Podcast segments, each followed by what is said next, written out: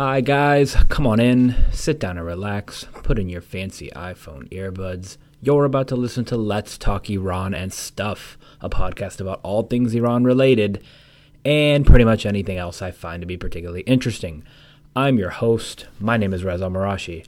I'm an Iranian American. I'm a lovable jerk. I'm the people's champion, and most importantly, I'm the research director at the National Iranian American Council. I'm sitting here live in my office in Washington, D.C. And before we go any further, make sure to support NIAC at www.niacouncil.org. And you can also check us out on Facebook or Twitter or Instagram or Ask Jeeves or any other online platform of your choosing. This is episode number six of the podcast since our reboot in May. If you haven't listened to the first five episodes yet, you need to check them out. For new listeners, here's a quick refresher course about the mission of this podcast. In my eternal quest to give knowledge to the people, I'm going to hit up as many friends and colleagues as possible to share their expertise with you about all things Iran related and pretty much anything else I find to be particularly interesting. Like a fine wine, this podcast will only get better with age. So if you keep listening, I'll keep providing you with top notch content that's free from the typical Washington, D.C. spin, and that's a Reza Marashi promise. This week, my guest is Narges Bajoghli. She's a postdoctoral research associate in international affairs at the Watson Institute at Brown University, and she recently received her PhD in sociocultural anthropology from New York University. Her research focuses on pro regime cultural producers in Iran and is based on fieldwork conducted with Basij, Ansar Hezbollah, and Revolutionary Guard media producers in Iran from 2009 to 2015. Narges is also the co founder of the nonprofit organization Iranian Alliances Across Borders, and she's been featured in media outlets such as the New York Times Magazine, Washington Post, PBS NewsHour, and NPR, among many others. Narges and I talked about the Iran Iraq War playing a key role in contemporary Iranian politics, the biggest misconceptions about the IRGC and Basij, the relationship between Iran's government and people, survivors of chemical warfare in Iran, and how a 24 year old Tupac song speaks to a lot about what's going on in America today. I think you're going to like it a lot. I think you're going to learn a lot. And much respect to Narges for agreeing to chop it up with me. So, without further ado, enjoy the show.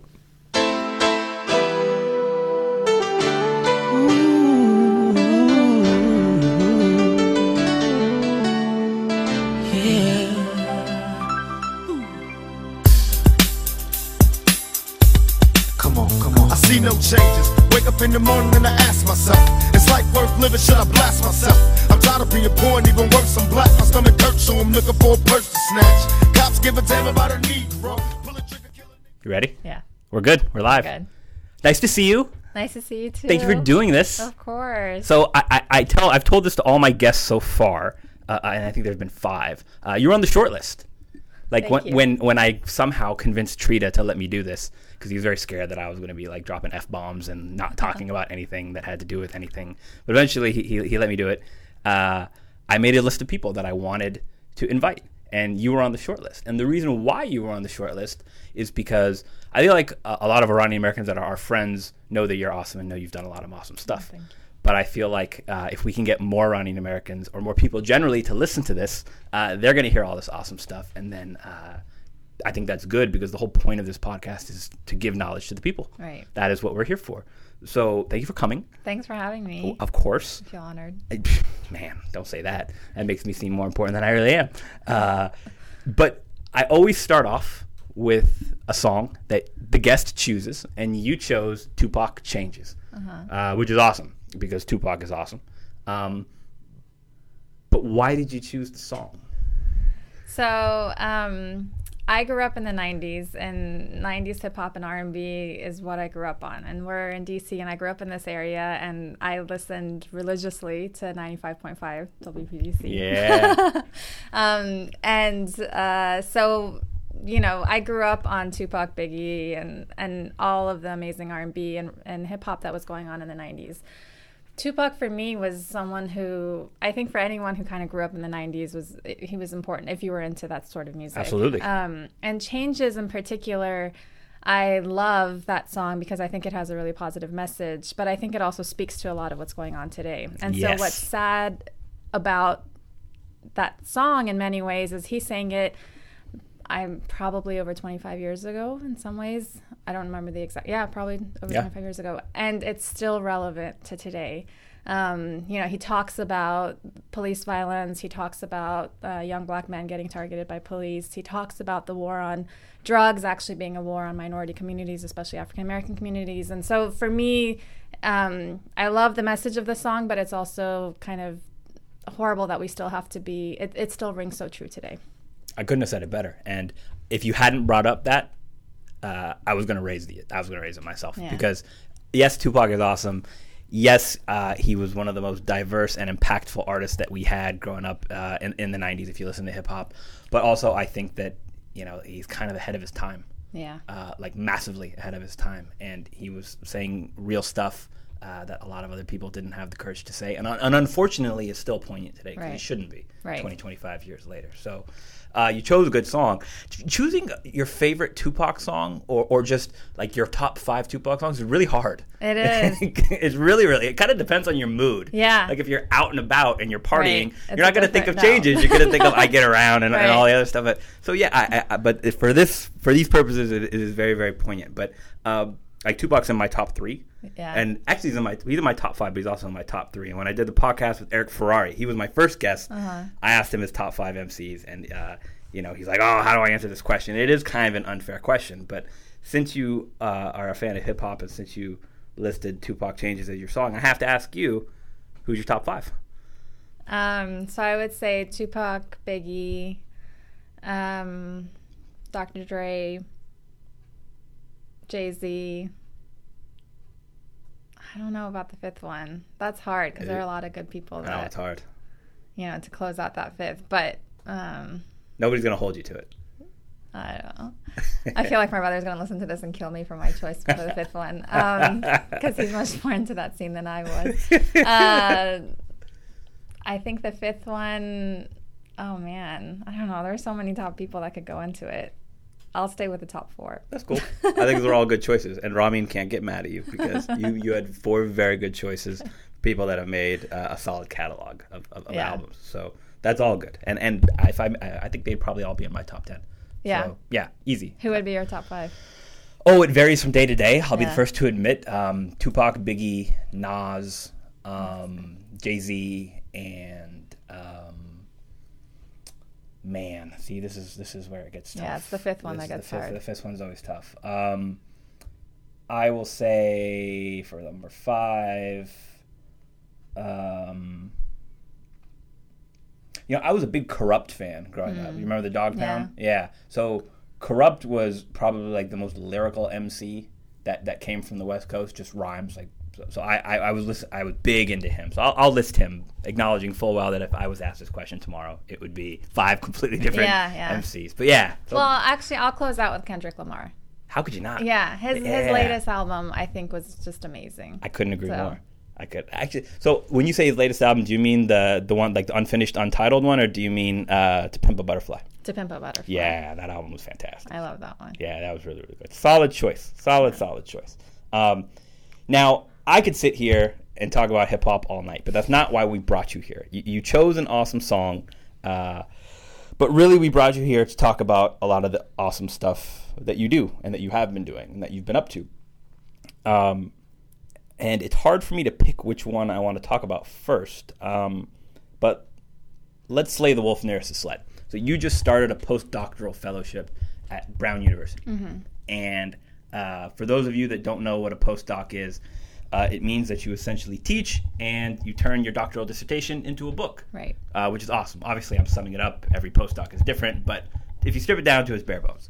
Um, so tell the people what it is that uh, your doctoral dissertation and soon to be book is on. Uh, you did uh, a lot of field work in Iran, and it's super interesting and it's super unique. And know why why should people listen to me talk about it when they can listen to the actual person that did it? Sure.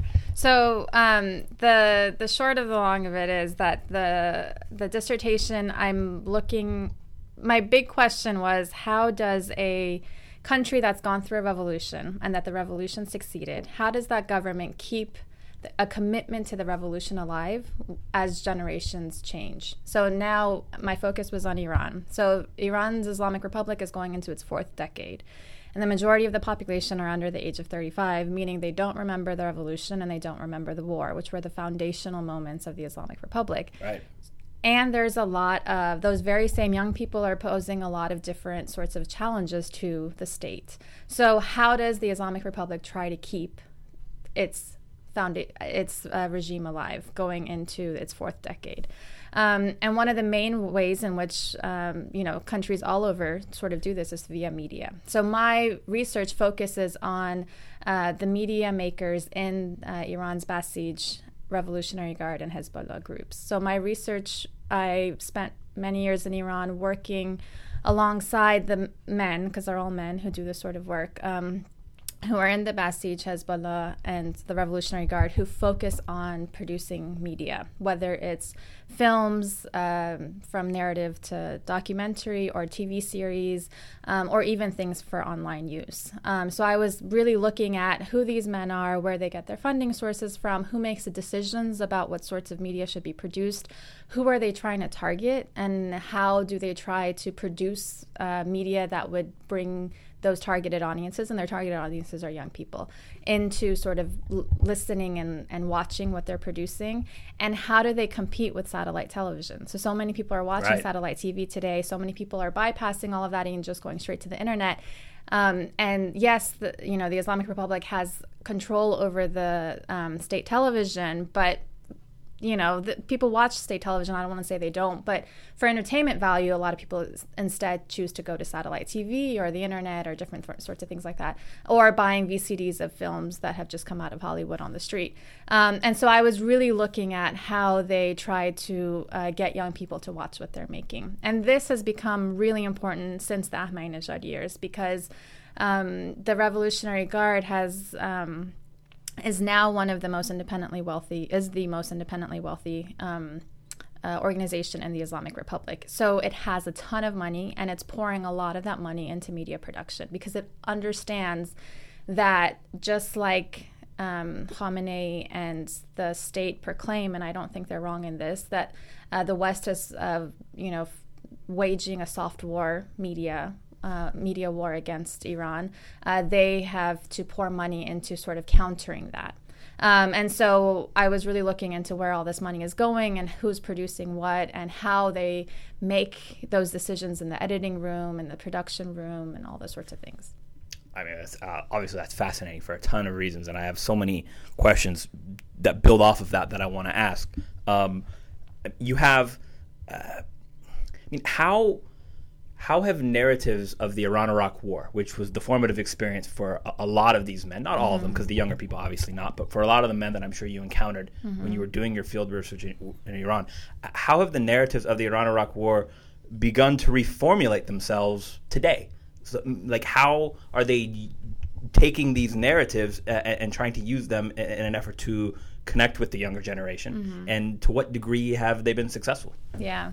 So, you know, within the social sciences, we talk about how most countries have a foundation narrative. So, in this country, our foundation narrative is about the pilgrims coming and, um, Yeah. you know, wanting to, you know, making good with the Indians, even though that none of that, Even though that didn't really happen. None of that happened. But this is what we're taught in school, right? And Thanksgiving and, and sort of this peacemaking over eating and things like that. Yeah. Um, and also wanting to be independent from colonial rule and the revolution. So if you look at countries, there's always this sort of foundation narrative that they go back to. And Iran's foundation story really is the war because it can't be the revolution. The revolution was too messy for the Islamic Republic to claim. Yep. There were too many secularists, there were too many nationalists, too many feminists, too many liberals, um, too many leftist communists. So it's not something that they can really pull and say this is this is our foundation. Instead, they point to the Iran-Iraq War because that was really the moment in which they were able to not only con- uh, consolidate their power but also consolidate their narrative.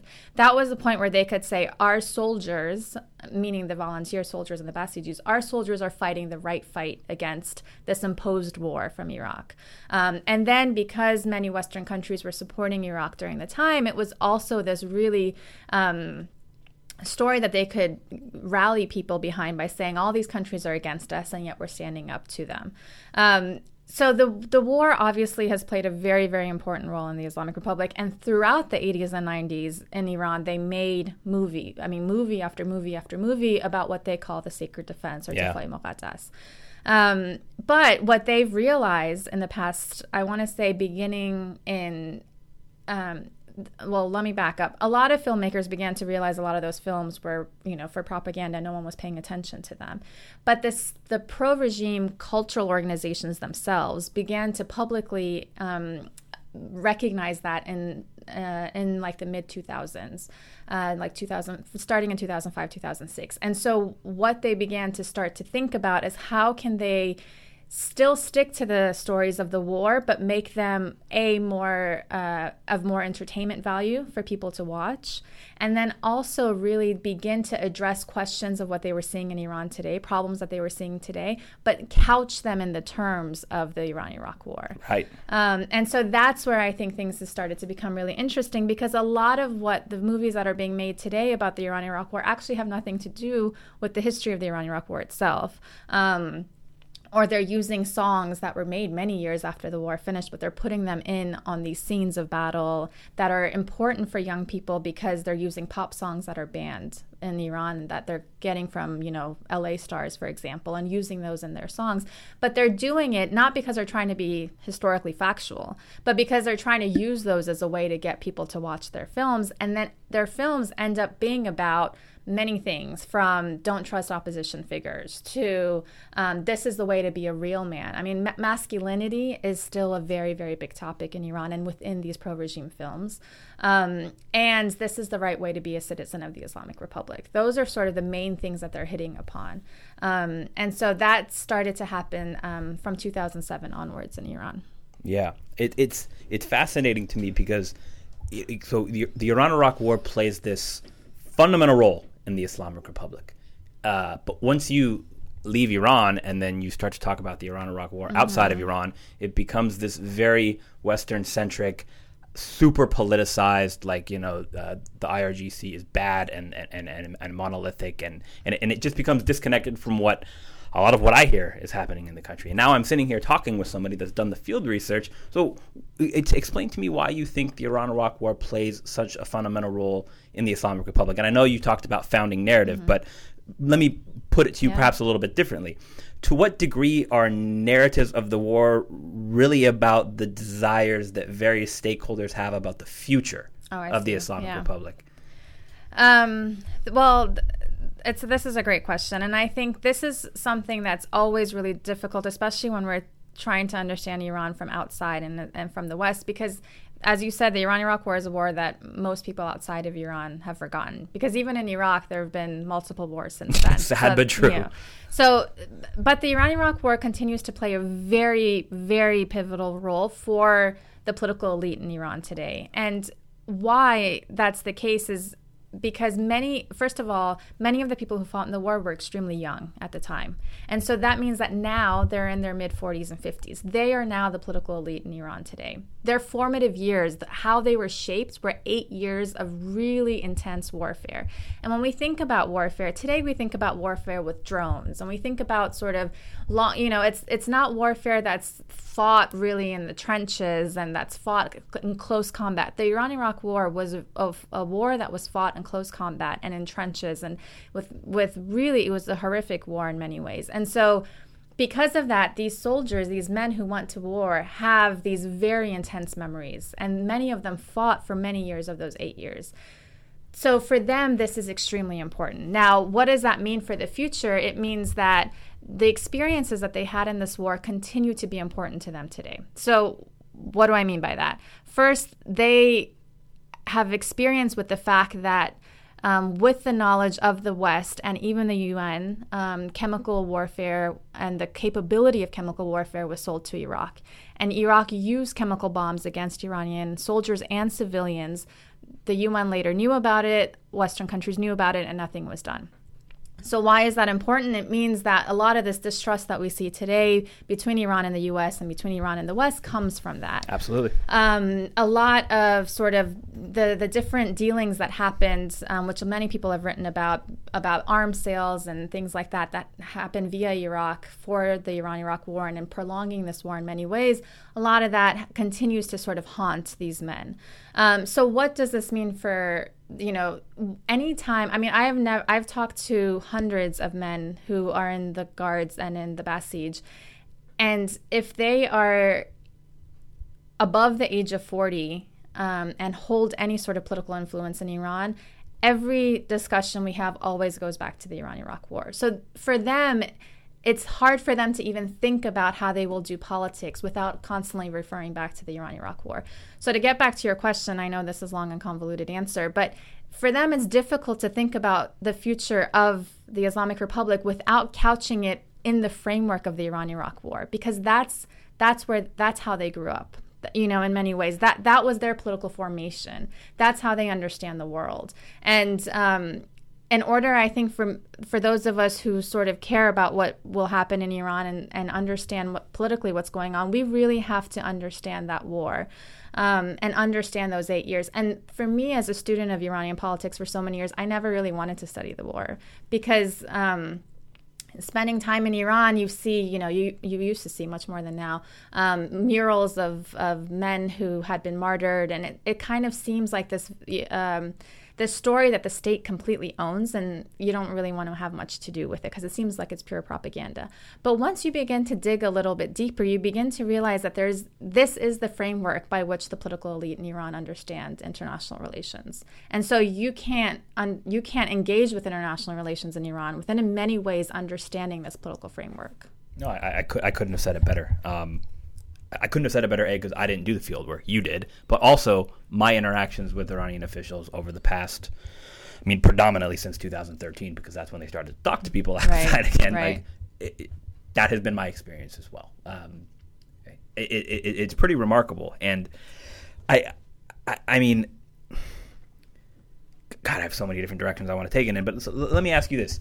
I mean, when you're doing research on Sepah and the Basij, so you paramilitary organizations in Iran, what have you found to be the biggest misconception about these organizations outside of Iran? So, for me, for example, mm-hmm. um, it's that they're not monolithic and that they don't constantly toe the supreme leader's line. Mm-hmm. Whereas in Washington, they are monolithic. Right. And whatever Khamenei says, that's the word of God and it goes. So for me, those are the biggest misconceptions. But again, mm-hmm. I didn't do the field work. Yeah. You did. So I'm genuinely interested to hear what do you think are the biggest misconceptions? I think that one is probably the hugest. That yeah. that um, that these organizations are monolithic and the Khamenei says one thing and the rest of them sort of fall in line. That's definitely not the case. Yeah. These organizations, both within especially the Basij because it's in many ways not as formalized as the Revolutionary. I mean, the Revolutionary Guard acts much more like a military because it is a military force. But um, but both organizations, uh, they disagree with one another all the time.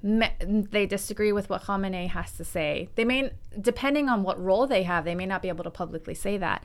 But amongst themselves, they do talk about these things constantly. Um, there are members of of, or, of these organizations or groups that they have because these organizations in many ways also function ad hoc, especially the Basij. It functions as an ad hoc organization. It's not like, yes, the commander of the Basij says one thing, and, and you know, in the news, um, it behooves the Islamic Republic for it to pretend like, you know, th- because this is another thing. It's not just in Washington that we think that these organizations are monolithic. But within Iran, the Islamic Republic also wants to project this image that they're monolithic right. because that that shows that they're more powerful that's in that a good way. Point. Yeah, you know? yeah, yeah. And so, um, but on the ground, that's not how they function.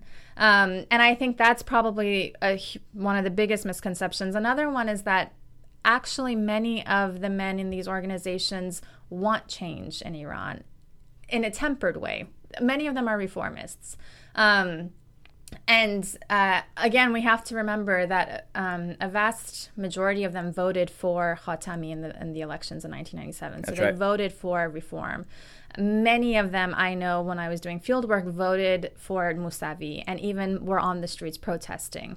it's hard to say how the numbers because then the, with the way things turned out, a lot of them were um, will not admit to it. But because I was there doing field work with them, I was there when they were on the streets. A few of them, they were beaten up worse in many ways than other protesters because the, the Basij that were attacking could recognize that they were also Basijis or Sipahis, and so they would attack them more in many ways because they, you know, they were going out of line, quote unquote. Right. Um, and so those things I think are really important to understand. So this notion that they are really hard line and that they follow Khamenei all the way, or, or in some some people will say Khamenei now follows them, you know, whatever it may be. Um, I don't think that that is. I think that there are hardline factions in these groups, but I don't think that that is. It, it doesn't go straight down the line, um, and I think something that people don't recognize that needs to be recognized is that these men have kids. Their kids go to the same schools as you know the 75% of the population that's under the age of 35 they're they're all in the same schools together mostly. And they those kids hear what you know their neighbors and their school friends say about what's going on. They they kind of want the same things too. And so what I've what surprised me the most is two things. One, those who have children now who are teenagers and are in their first couple years of college, they challenge their fathers a lot on on what happened in the 80s, what happened in the 90s, what's going on in Iran today.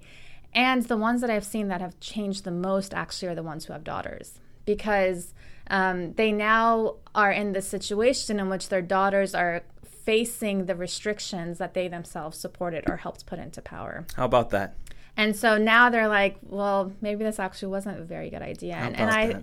I, I've seen, for me, it was, you know, some of, I, I didn't kind of realize this until the very end of my field work, but I was kind of thinking, okay, why are, you know, these X, Y, and Z people, um, why are they so much more open to change in Iran? And, and, and B, why are they so, uh, you know, much more willing to speak to me than the, the others? And I began to realize the common denominator in all of that was that they had daughters um, who, who I think helped them sort of push them to change to think differently. I think this is an important point you're making, not just because it describes like granularity that we don't often hear uh, uh, about Iran, but but also in, in two other really important ways. One, you know, rule number one of Iranian politics is that Iran has politics. Yeah. right? Um, often completely not discussed here in Washington, D.C., but also this idea of how change comes to a country, whether we're talking about Iran or anywhere else. And I think this feeds into a broader discussion that is very relevant to the presidential election we're having here in the United mm-hmm. States. You know, you, this neoliberal idea of punching countries in the face and trying to realign their societies Right. um, is coming back to bite us in the ass in more ways than one, right? And, and so, without opening up that, I mean, we could talk about that if you want to, but that's a whole other can of worms. But for the for the purposes of Iran, you know, we have these discussions here uh, in the U.S. And, and, and, and some of it's in the Iranian American community, some of it's outside the Iranian American community. Like, we need to free Iran. Like, okay, well, what does that mean? Let's unpack that, right? Um, who's asking to be freed first and foremost, and then um, if we have people inside of Iran, they're like, yeah, we want to bring about change. Well, then how, how are they asking for the change to be brought about? And I think the story that you're telling now is very different than the story that you see on CNN when they show pictures of, of, of women with purple fingers. Mm-hmm. Uh, and, and, and, and that's the irony of it is here you have this election, and, and you wrote about it, so I want to ask you about it. You mm-hmm. have the parliamentary elections mm-hmm. that come after the election where Rouhani gets elected. People still turn out and vote, despite the fact that the lists that they put together were people that they never would have voted for in a million years, Right. even four to eight years ago. Right. They still turn out and vote. Yeah. Uh, and, and, and, and it stands out to me for two reasons. One, um, our election in the U.S. is kind of like that now, Yeah. where we're voting for somebody we would have ne- we you probably wouldn't vote for otherwise Right. because the other guy is, is you know a, a white Ahmadinejad. Right. That's one, and then two, we have this dynamic where all these people talking about free Iran, free Iran, the regime's terrible. It's like okay, like we are, absolutely, I'd love to see positive changes come to Iran where political, economic, and social aspirations are better fulfilled. But how does that change get brought about? And if I see millions of people, the vast majority of the population, going and voting despite knowing better than anybody outside of the country the limitations and the obstacles that they're facing, I think that sends a very powerful message.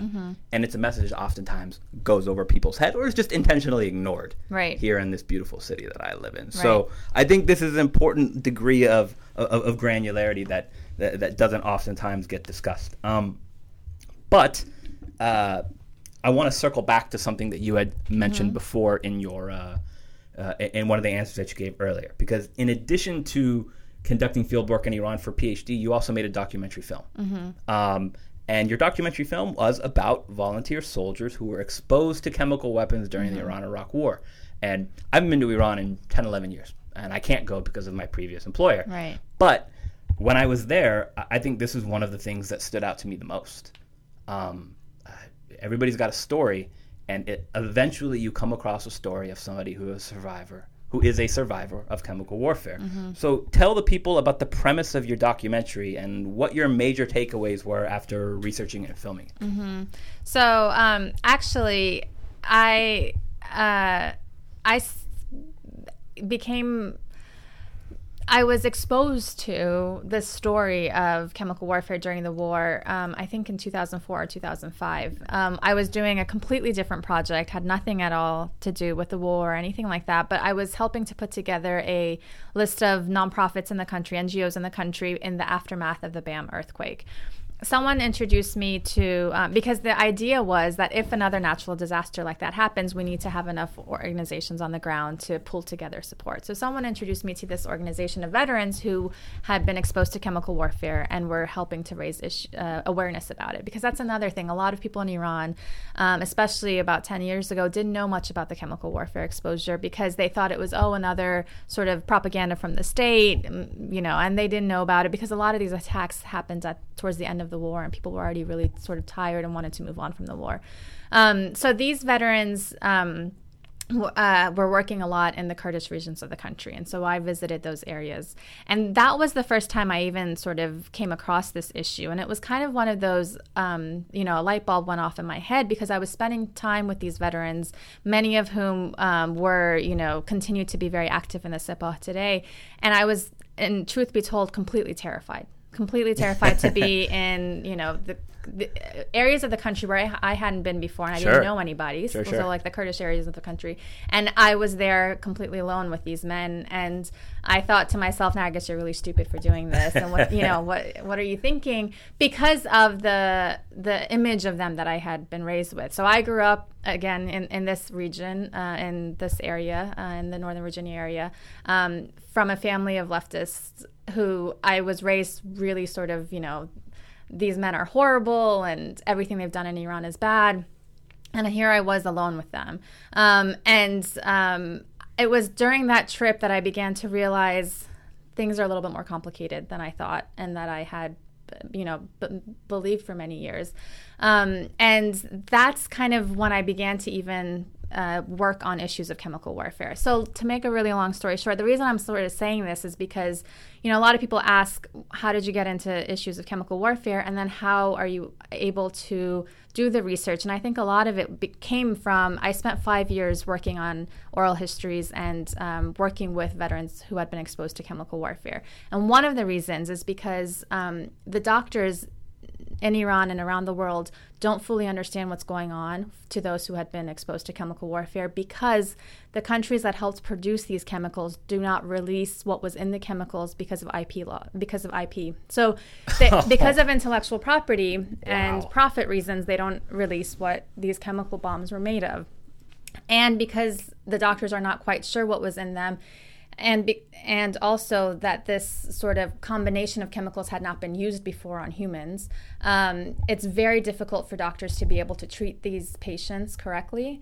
Um, so what the only thing that we're certain of now is that after about 30 years of exposure, they begin to develop very aggressive forms of cancer, or their lungs completely collapse, and so they're beginning to sort of unfortunately um, pass away because of that, um, we began to collect oral histories um, in order to be able to have documentation of what had happened to them and the different treatment they had and, and what it was that they've been living with for the past 30 years. Um, and so it was through that project that I became, you know, more aware of these issues, and I met the protagonist of my story.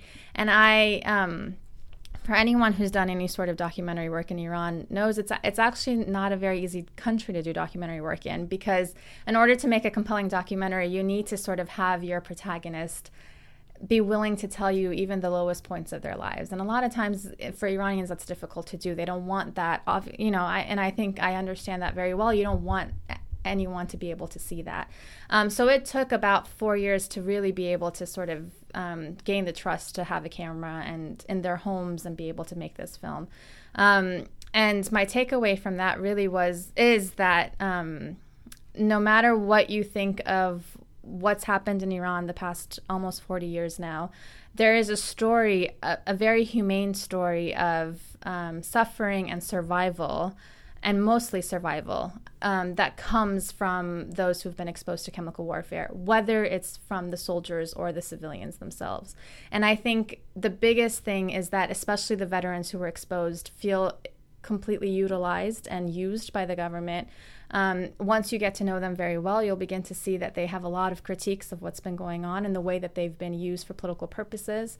Um, but in many ways, they can't talk about that because they receive chem- they receive medical benefits from the state, and a lot of them don't have money. Right. So they they require about a lot of them require multiple surgeries a year, so they don't have the money to pay for that, and they need to ha- receive the support of the state. So you know these are things that I think come from these are the the the contradictions in these stories that you were pointing to before that where we think very monolithically about them. But when you spend enough time and actually get to know people and listen to their stories over a long period of time and this is why i think you know what the one of the worst things that happened during the ahmadinejad years i mean there are many we can go through that but one of the worst is that they kicked out um, journalists who'd been there for a very long period of time because it's only after establishing trust over a long period of time, especially for people who in some way are, are connected to the state, that you're able to get these more complicated stories out. Otherwise, if you're only just in there reporting for five days or whatever it may be, you're only going to get sort of the what they give you. What they give you. And even when I was starting my research with with the chemical warfare uh, veterans, it was my. I mean, I I go back through my notebooks now and I'm shocked. Like for the first year all the stories were the same. It was exactly what you hear on state television in Iran. It would start with Bismillah rahman rahim and it would, you know, and they would kind of give me the formulaic responses. Yeah. And it wasn't until a year after I, in and out, in and out, talking with the same sorts of people that eventually they were like, ma'am, this is all bullshit. And this is how I really feel. yeah. But it, you have to put in the work to get to that point where they can trust you because so many people have taken advantage of them. So their mistrust, I think, is, I, I understand it but yeah. but for us who are researchers or journalists or filmmakers or whatever, we we really have to put in that time. Yeah, no, I mean it, it, it's an it's an amazing story. It's it's a, it's a heart wrenching story. Uh, but it's an important story mm-hmm. um, because these people not only deserve to have their story told, but I also think that uh, their story is kind of a personification of, of the Islamic Republic's story, its evolution, um, and, and, and, it tells a story in a very poignant way. I, I saw the film. I, I, thought it was awesome. I highly recommend everybody goes Thank and checks you. it out. Um, I think it it, it it, actually sheds a lot of light into what's going on today. Mm-hmm. Um, you know, and even though that's not the intent of the story per se, I, I don't think there's kind of any way around it. Mm-hmm. Um, my opinion. Um, so, I mean, you've spent all this time talking to so many interesting people, past and present, that have fought in the war, that are affiliated with uh, paramilitary organizations. Have you come across? So let, us flip it on its head, right? Mm-hmm. Have you come across pro-reform Iranians who now have perhaps a more favorable view of these paramilitary organizations and in, and if you have, then what do you think has been the impetus for that evolution in their views? Yeah. You know, I think um, I have. And really? Yes. Okay. And the impetus um, has been the civil war in Syria and ISIS. Uh-huh. So let me clarify. Yeah. Um, after 2009, many people, whether they were pro reform or completely even against the Islamic Republic, because of what happened in 2009 and the way in which the regime uh, responded, uh, people were disgusted by the Basij. They blamed these organizations for, and I think rightfully so, for attacking civilians and um, really mistreating those who were protesting. That sense of hatred was very palpable.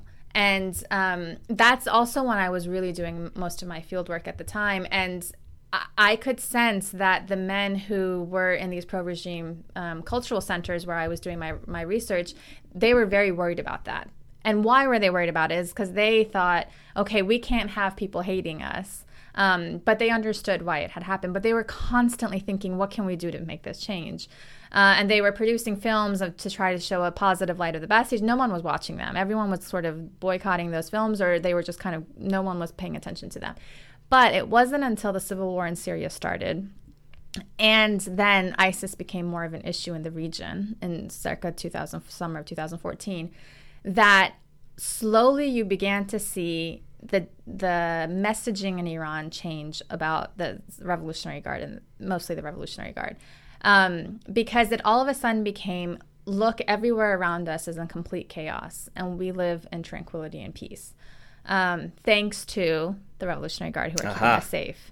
Um, and then they began a public relations campaign about Qasem Soleimani, the um, the commander of the Quds force. Haj Qasem. yeah, Haj Qasem. Um, and showing him as like this very intriguing, mysterious hero because he doesn't really talk very much. No, he and, does not. You know, and he's so they they and these are also images uh, and representations of masculinity that you can trace back in Iran. They have a history, and that's why they resonate. You know, they weren't just they weren't creating um, a type of masculinity or, or a hero that that wouldn't resonate Iran. They were very much doing this consciously.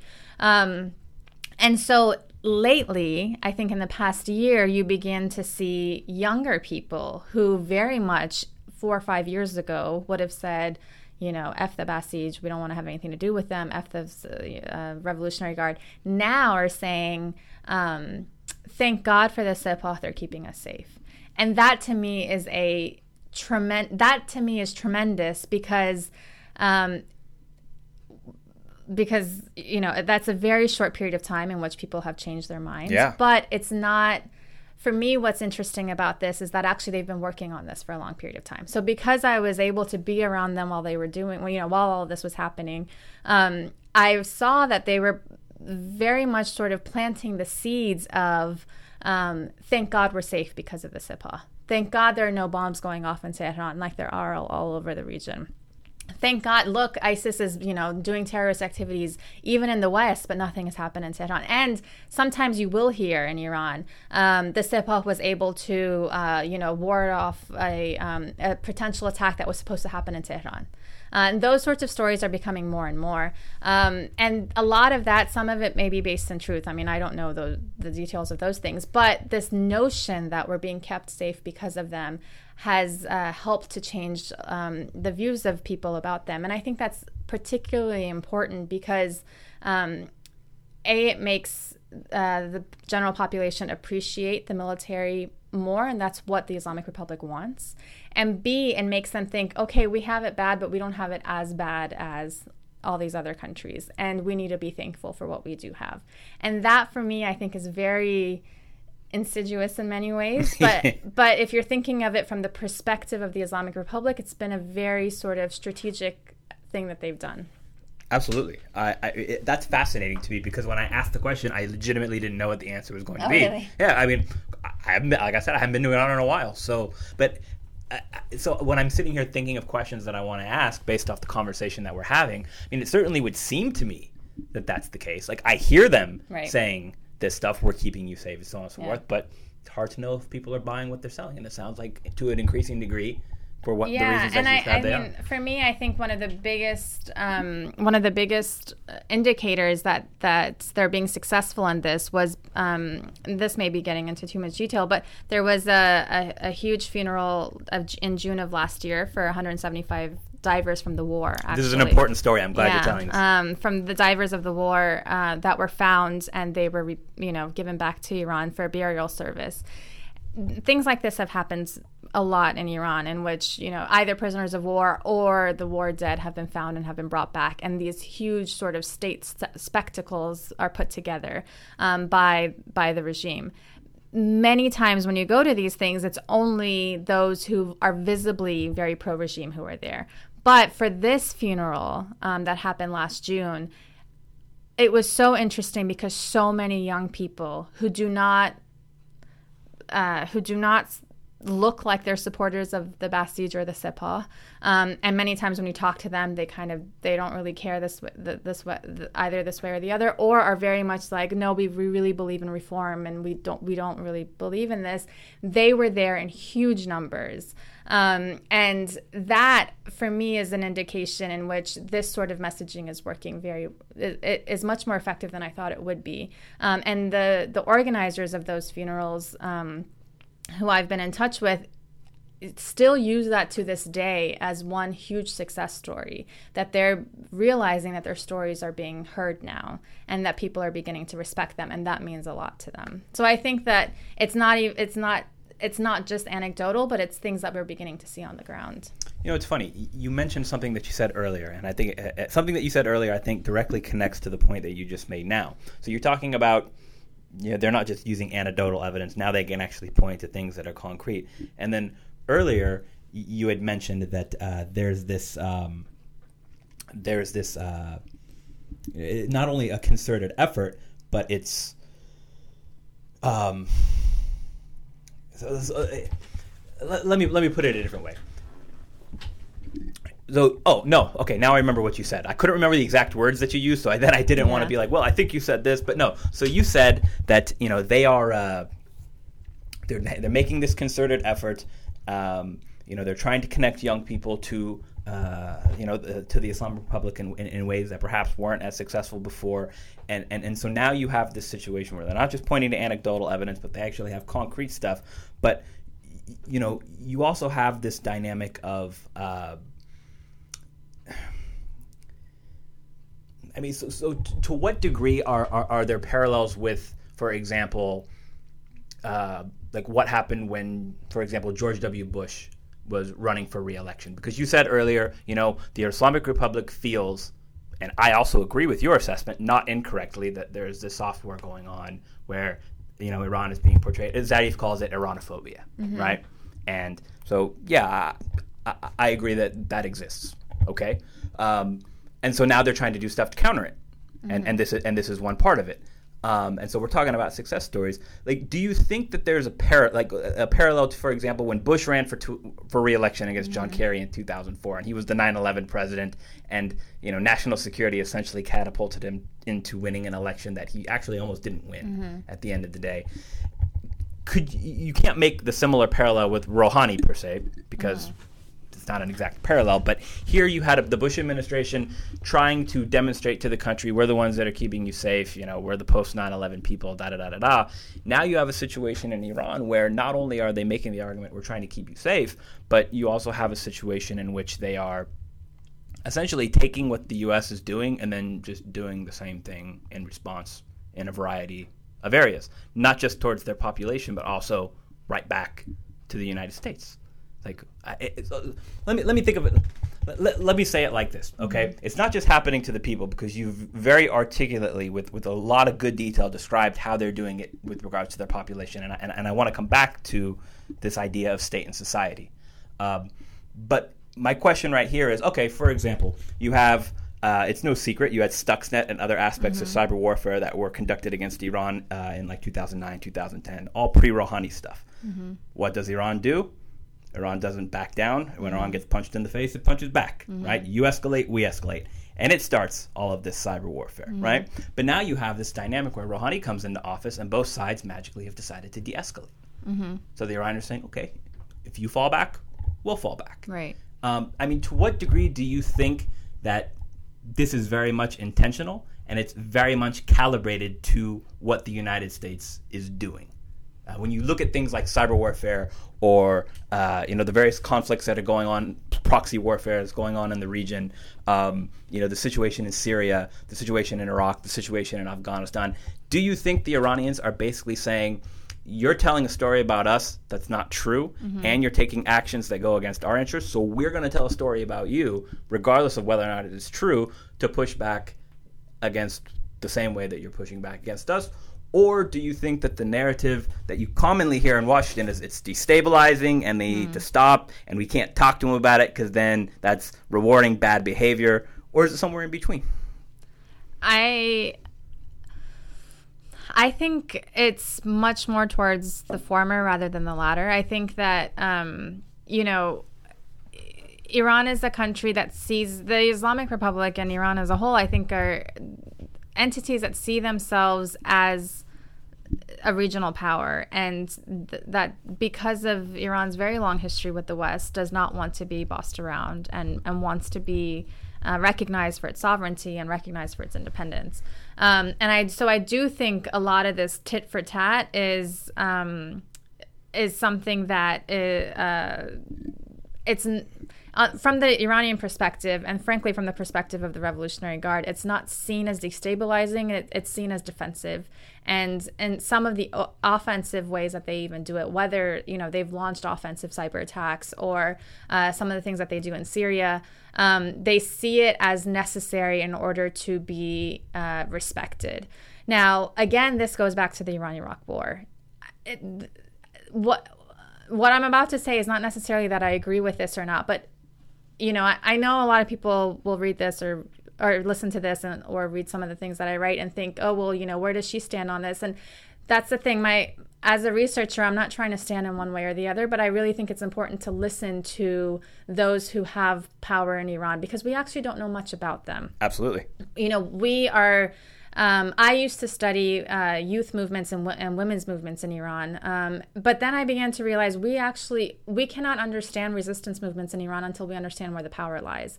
And for many of us who study Iran, the the political elite and uh, the Islamic Republic is a black hole. We're we're kind of uh, understanding it based off of its own perceptions, you know, based off of what uh, state television and the Islamic Republic produces about itself. Uh, and they produce, you know, things that uh, that are in their own interests. And we're not really talking to who has power. And so, for me, on things like Syria or cyber warfare, it's really interesting because when you talk to uh, the men in the Revolutionary Guard, the war again the iran-iraq war comes back to play in huge time because they say whether you agree with them or not that after 1982 when iran was able to push iraq out of iranian territory they say they had to go on the offensive because if they hadn't um, then uh, Iraq would eventually either attack back or the West and especially the United States would figure out a different way to mess with Iran and the and the Islamic Republic. And so they see the offensive that they then launched for many years afterwards, which some of them now are questioning, but they see that offensive for the, the last six years of the war as necessary to establishing their sovereignty and their independence again put the discussion aside of whether you agree on it or not but now apply it to today and when they go on the offensive, whether it's in cyber warfare or on Syria, they see it as necessary in order to sort of put their foot down and say, hey, don't mess with us. So when we see these things on proxy war, you know, I, for me, I always find it really interesting because in Washington, we talk about this stuff as if what we do, you know, does not warrant a response when you're looking at it from the perspective of the countries in the region who are actually much closer to um, the repercussions of what we do in the Middle East, I don't understand how we cannot understand that there will be a repercussion. So Iran, uh, you know, fights back many times because of the policies that we're pursuing in the Middle East. Um, and so those are things that I think we need to be able to understand. Iran now has one of the most effective cyber armies in the world, in many ways, thanks to what we and Israel did um, to launch cyber attacks against Iran. So, in many ways, you know, we have to sort of think about the far reaching consequences of what we're doing. Whatever you may think about what's going on in Syria, a lot of what's happening or you know with hezbollah. I mean hezbollah is something that i think like in washington when you talk about hezbollah people just they they can't even contain themselves. But what i you know i think when you think about it through the perspective of those who are in power in iran whether you agree with them or not again but put yourself in their shoes Hezbollah is necessary for them because if if it is not there, it means that Israel and the United States have much more power and are able to sort of um, push Iran around a lot more. And so these are the sorts of things that we have to really, I think, think about a lot more um, in our policies here. Absolutely. Uh, look, I agree, and and and, and you know, uh, at, at, at, the risk of uh, perhaps reiterating something that you've already said. I want to I want to build on it because I think this is a really really important point. It really goes to the crux of what's going on in the region right now uh, and a lot of the problems that we see. One is uh, when we talk about humanitarian catastrophe. Uh, we don't describe Iraq as a humanitarian catastrophe, even though we've been bombing it for 25 years. And then we're upset with Iraqis that they haven't become a genteel civil society Right. when they've been under sanctions and bombs for 25 years, right? And then we talk about Syria, rightfully so, as a humanitarian catastrophe.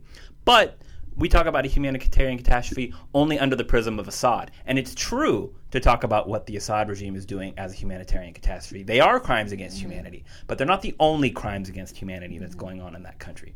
So when I have conversations with people in Washington and I say you're, everything that you're saying about Assad and Iran's support for Assad is right, but why aren't we talking about Nusra and Right. ISIS and the Saudis and the Kuwaitis and the Qataris and the Turks? And they're like, you can't possibly compare that to Iran's support for Assad. I'm like, okay, so it's a sliding scale of humanitarian mm-hmm. catastrophe. It's not the geopolitical chessboard and trying to take Syria off of Iran's side of the geopolitical chessboard and bring it over to ours. So you're telling me that's not what it is. Right. Silence.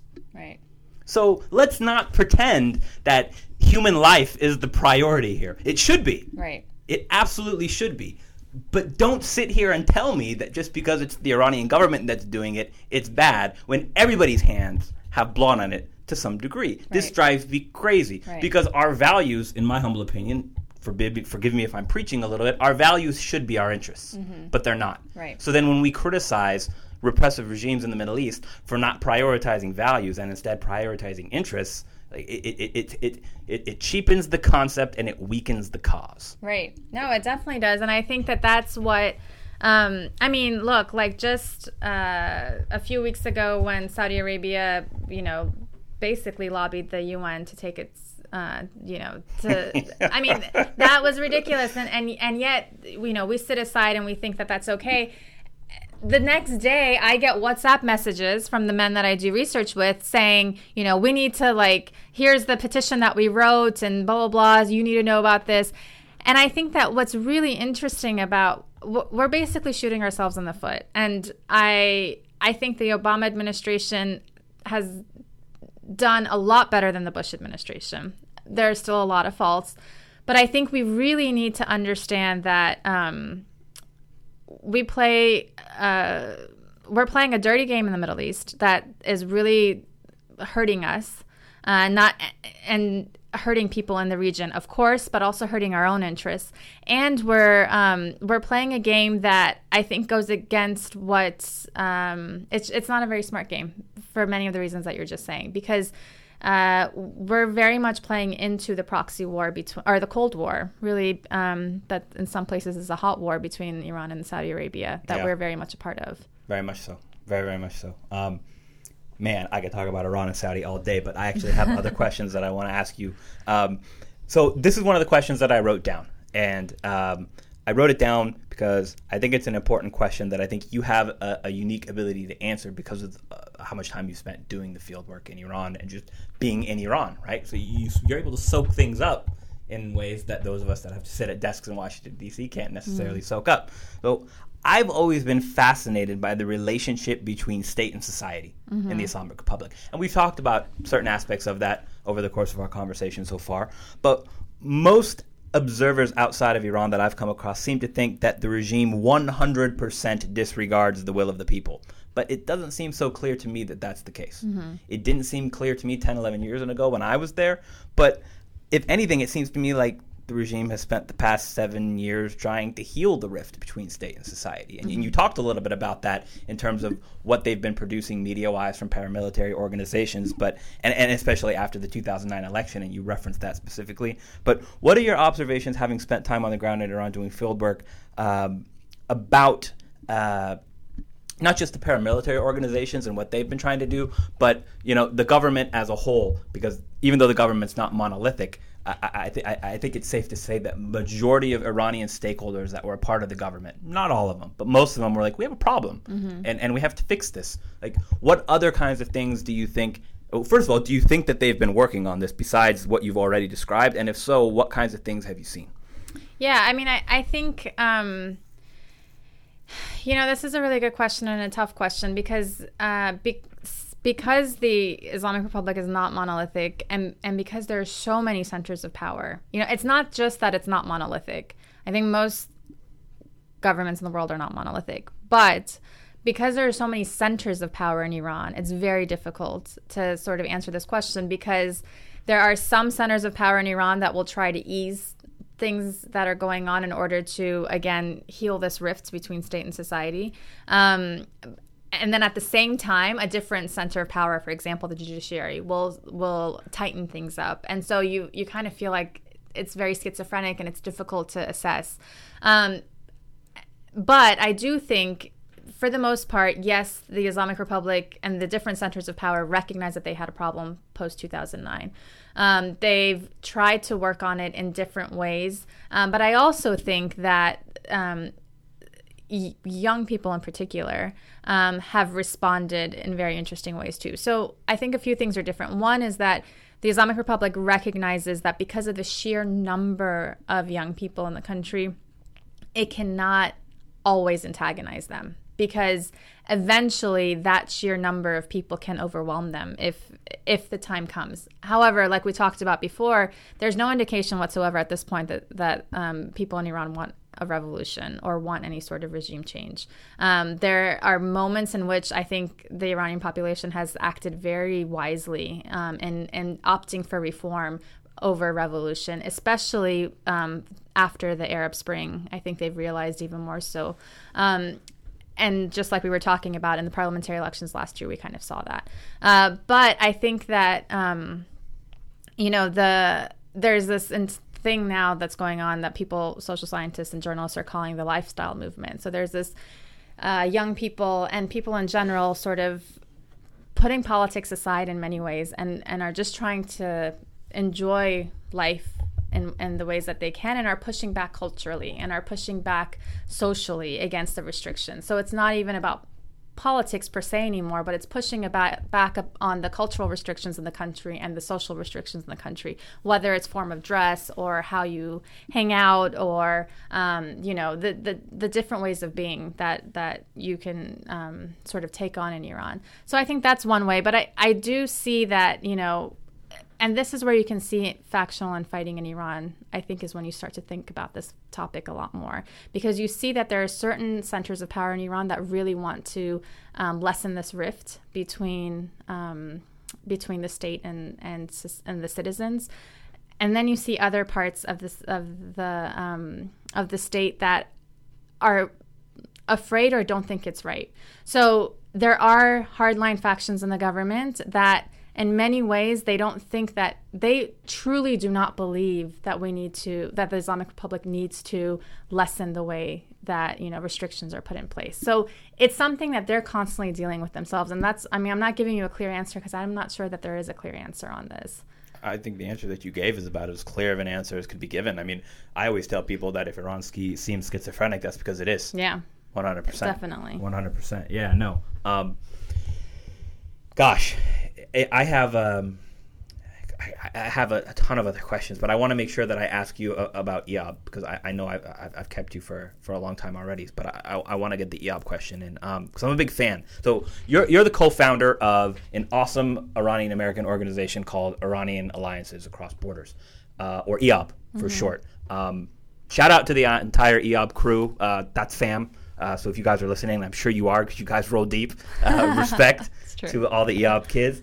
Uh, tell the people what motivated you to create IAAB, because uh, I actually don't know that story, and uh, what IAAB seeks to accomplish in the Iranian American community. Sure. So, um, yeah, this is. IAAB, um, we Niku Payadar and I founded IAAB um, in 2003, and really the the impetus for IAAB came because it was post 9/11 the Iraq War had just started, um, and we really felt that there it was a hostile environment. We were college students at the time, and we really felt it was a hostile environment in the U.S. I share that sentiment. Yes, um, and uh, especially as Middle Eastern Americans. But as we were thinking about, you know, how do we organize because at the time also there was a lot of talk about potential war against Iran and all of this stuff and we really felt like there wasn't a community that we could tap into to even a discuss these issues and b understand okay if we even wanted to organize about this sort of stuff any of these issues how do, how do we do it where do we go um, and at the time, we realized the only sort of definition of an Iranian community, because really this notion of Iranian American wasn't really around at the time. So this no, a notion of an Iranian community was sort of our parents who in many ways looked to one day go back to Iran. Um, and so really felt themselves in exile. Uh, but we all had grown up here. And we felt very American, um, but at the same time Iranian. But there was no commonality of where who who makes up our community? How much are we how many are we in numbers? Uh, what are the different sort of issues that we face? All of this sort of stuff. And so we began to to realize that okay um, we wanted to work on this issue but from the perspective of our generation. We didn't want to get into the politics of iran. We didn't want to get into sort of you know what should happen in iran and because that was sort of the, the, dominating the dominating you know conversations that were happening all around us um, we wanted something that dealt with who we are as iranians who were born and raised or raised in diaspora. Um, and so we started um, with this idea of IAB, Iranian Alliances Across Borders. And the first thing that we started with was a conference, actually, where we brought together people from all over the world um, artists, intellectuals, NGO activists um, who were working on these issues in different ways. And we brought them together to talk about can we even talk about a diaspora community? Is there such a thing? Um, and through those conferences, we held a few of them, about three of them, we began to see the holes in the community and where we could begin to build one. So at the time, actually, NIAC was around. Uh, we had start NIAC, I think, started one year or so prior to us. Then we had started and that was kind of it. There really wasn't many other organizations. A lot of them started to, you know, there was some networking organizations that were beginning, but nothing that was trying to sort of build a community. Um, and we decided that what we really wanted to do was um, to fill in some of the holes that we were uh, seeing in our converse in our conferences. And so one of the biggest holes that we saw was, um, you know, in order to be able to even talk about an Iranian American community, we needed to build that community. And where is the most effective way to build it is young people. If you don't instill in young people the notion that they belong to a community and that they can fight for their rights in that community and they can fight for their rights in the larger American public, then it's very difficult to catch them when they're in their 30s. Um, and so, what we wanted to do is we began to um, think about okay, how did other communities in this country do it? Because we're lucky in that we live in a very diverse country, and we live in a country in which minorities have fought for their rights. And so, we began to really talk to uh, Hispanic communities in this country, Armenian communities. Um, black communities, various different communities. And we began to see that one of the most effective ways was to start in high school and to start with camps. Um, because when you start at that age, you begin to build this notion in, the, in young people that they, they can belong to a community. But more importantly, you connect them to each other from all over the country and they begin to have a network. And then when they're in college, they have a very effective network. I mean, the Jewish American community does this to perfection in many ways. Um, and so that's what we started. We started Camp Ayandeh, and we started that in 2006. And it was very difficult to get, uh, you know, Iranian parents to travel. At, at the time, the oldest of us in the organization, Niku and I were the oldest. We were 24 years old. So yeah. we were traveling around the country saying, please trust us with your kids. Yeah. You don't know who, who we are. you know, we're only a, a, few years older than your kid children, uh, but we promise you we'll take really good care of them. And um, but you did. And we did. And so the first year we only had 19, but now we have two camps of over 150 students each that come from all over the country. Respect. And um, and what's really incredible about it is that now we've had students who've been with us pretty much.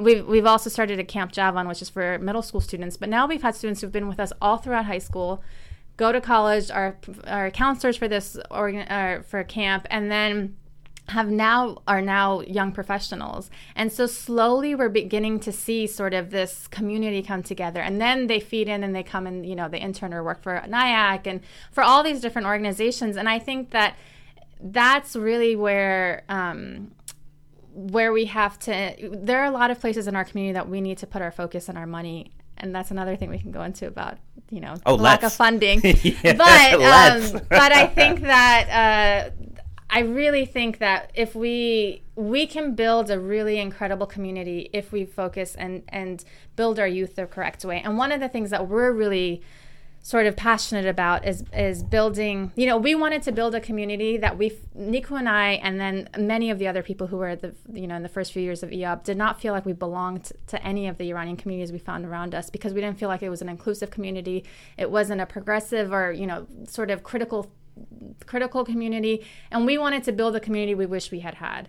And so for us it was really important that when we uh, when we're building the curriculum for things like Ayandeh it includes a, a, respect for other minority communities in this country and learning how we can learn from each other and build alliances because in reality I know Iranians like to think that we have a, you know this really great huge amazing community and in some ways we do but we're very small in number. Yeah. we're very small in number. And two ways will get us influence either a lot of money in this country and we have it but we don't put it to to use in the way that it'll get us power if that's what you're thinking you know political power or social power. But the other way is building alliances with different communities and we're not very good at that and so, building alliances with Arab American communities, with Armenian American communities, with Latino communities, all of that sort of stuff for different things that are going on in the U.S., we have to learn how to do that.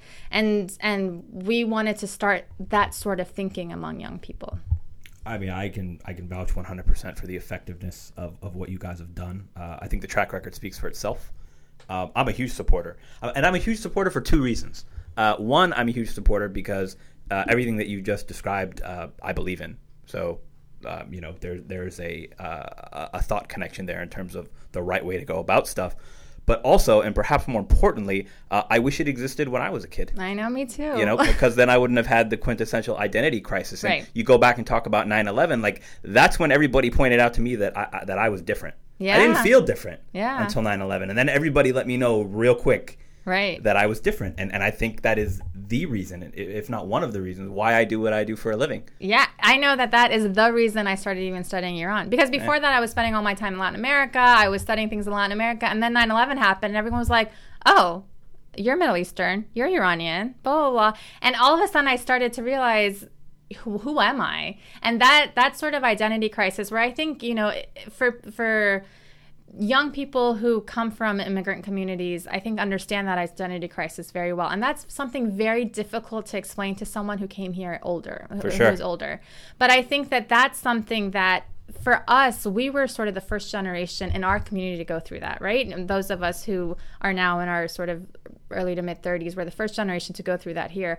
And that is something that I think is is very important and unless we address it, I think can lead to anguish for many years that you know I know I had, um, and and I think that that's something that for me when I see our students who go through Ayandeh, they kind of they get through that in the first you know few days of Camp Ayandeh, and then they're kind of then they they know and they own the fact that they're Iranian American and they love being both Iranian and American. Uh, it took me a long time to come to that because I just didn't know where I fit. Yeah. Um, so it's nice to to be able to sort of have that space for them. I, I, can't emphasize. So I can't. If you if you have gone to Camp Ayandeh or or you've worked for IAAB or or you work with IAAB, obviously you know everything that Narges and I are talking about right now is 100% legit. If you are my age or Narges's age and you're not familiar, uh, take our word for it. And if you don't want to take our word for it, uh, you know, read up, c- come and talk to some of the campers. Um, Yeah. But I can actually speak from experience because even though, like, I was a supporter before I ever met really anyone. Like, I just I'd heard about it from uh, Siamak Namazi, bless his man's heart, and Yeah. we, we should talk about that before I let you go. Um, he's like, you should check this out. These guys are cool. Um, and then his dad told me you guys were cool, and I was like, yeah, they are cool. Um, and then I met some of your campers and some of your employees. And I met you, and I met Shirin, and I met your brother. Um, uh, you know, I, I met Mana, I met Roshan, who's like my all-time favorite. Yeah. Um, shout out to Roshan if you're listening to this. uh, Roshanable. I love that girl.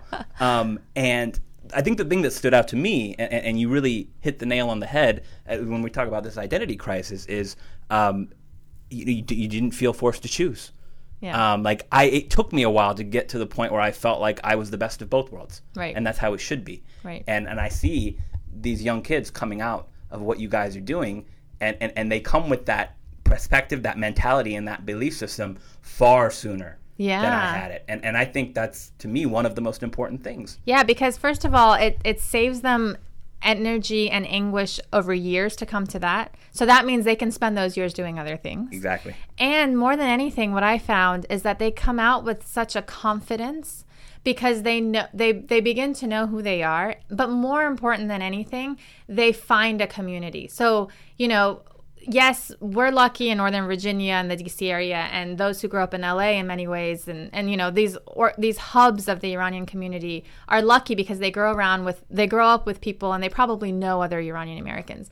But we have students who come from the deep south where there are no Iranians, where they're they're one of the only, or who come from you know rural parts of Illinois and there aren't any other Iranians, or or much less any any other minorities. And so for those students, it is so key to have a moment like this. And then even for the students who come from places like LA or the DC area, they then they begin to see that hey. Um, the Iranian Iranian Americans who live in New York have a different sort of reality than than where I grew up in LA. So maybe I can't talk about the Iranian community as if it's all one thing. Yeah. Maybe there is a diversity in it and I need to respect that. And then more importantly when they go to college they have friends from all over. And that I think that sort of confidence that, that it gives them I think is something that's important. And what I'm waiting for and I'm excited about is seeing where all of these students will be in 10 years' time, because that's when I think we're going to really begin to see the power of our community, um, because they're going to. They're going to all be connected to one another. That's right. And they're going to be aware and critical and know that they have an, a community that they should be standing up for.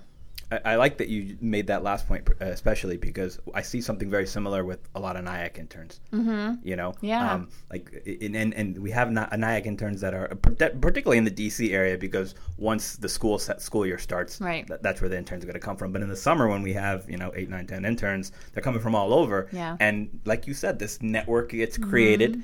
And you know, and they stay in touch, and, and, and, Yeah. and they roll deep, and it becomes a crew, and then and then there's overlap, and the IAAB kids and the Yeah. NIAC kids all know each other, Yeah. and it's this beautiful thing that literally did not exist No. when we were We're their not age. that much older than that. No, we're not. That's the But, crazy thing. We're yeah, sitting here talking like crazy. we're 50 years old, and we're, We're not. Yeah, No, and that's crazy. and it's exciting. It's really exciting. Yeah. It's super exciting. Um, it, it it bodes well for our community. It bodes well for um, just just the the, the future. Yeah. Uh, broadly conceived. So you know, uh, respect to you. Uh, respect you. to all the IAAB kids. Um, I'm a huge fan, and, and I donate, and all of you people should too. Put your you. money where your mouth is. Go to the IAAB website, Google it, donate, support your Iranian American community organizations. Yeah, And I'm all of them. And I'm not just NIAC, saying that because I work no. in NIAC. I'm you, I'm not saying donate to NIAC right now. I'm saying don- donate to IAAB and help build your community in a way Yeah. that will make life better for everyone. Um, if our listeners want to learn more about IAAB, or better yet, if they want to make a donation to IAAB, and you definitely should, uh, where can people go to learn more? Uh, our website is www.iranianalliances.org. Or you can find us on Facebook, and then all the information is there too. At Facebook, it's Yeah. IAAB. And you should definitely check out- the Facebook because you can actually see pictures. Yeah, pictures and videos. A lot of cool the- stuff on yeah. there. A lot so of cool IAAB stuff on there. Mana's doing a great job. Mana, I know Yeah. you're listening to this. Yes. Keep up the good Huge work. shout out. Um, I feel like we've covered so much, and Yeah, I, I and I could I could totally keep going, but I, I, I can't keep you here all night because we actually have work to do tomorrow. um, so before I let you go, uh, is there anything you want to plug? I always that's how I end every single Really? podcast. Is there anything you want to plug? I'll, and, and and I'll tell you what. Start with uh, start with the Twitter handle. So if people want to follow Narges and, and, and absorb her knowledge, where where can they find it? Uh, on Twitter, my handle is Narges Bajoghli. There It's you all go. together. There you Easy. go. Very easy. Um, anything else? No, I don't want to plug. I thank you for doing this. No, it's my pleasure. Like I So said, so nice to talk You, were on the short stuff. list, and, and I know that people are going to listen to this and think that it's awesome. Um, and I can't thank you enough for taking the time.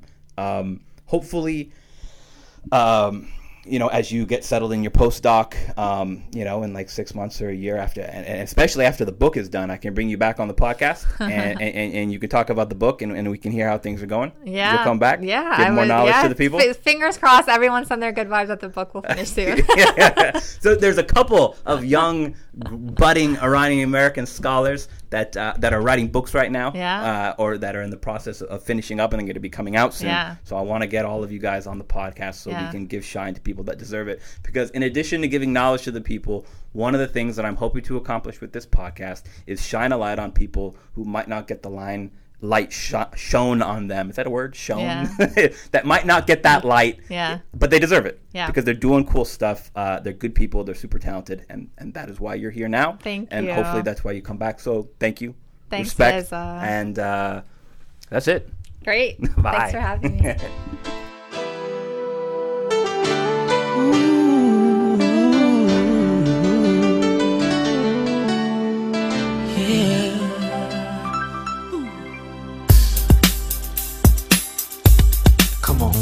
see no changes. Wake up in the morning and I ask myself, is life worth living? Should I blast myself?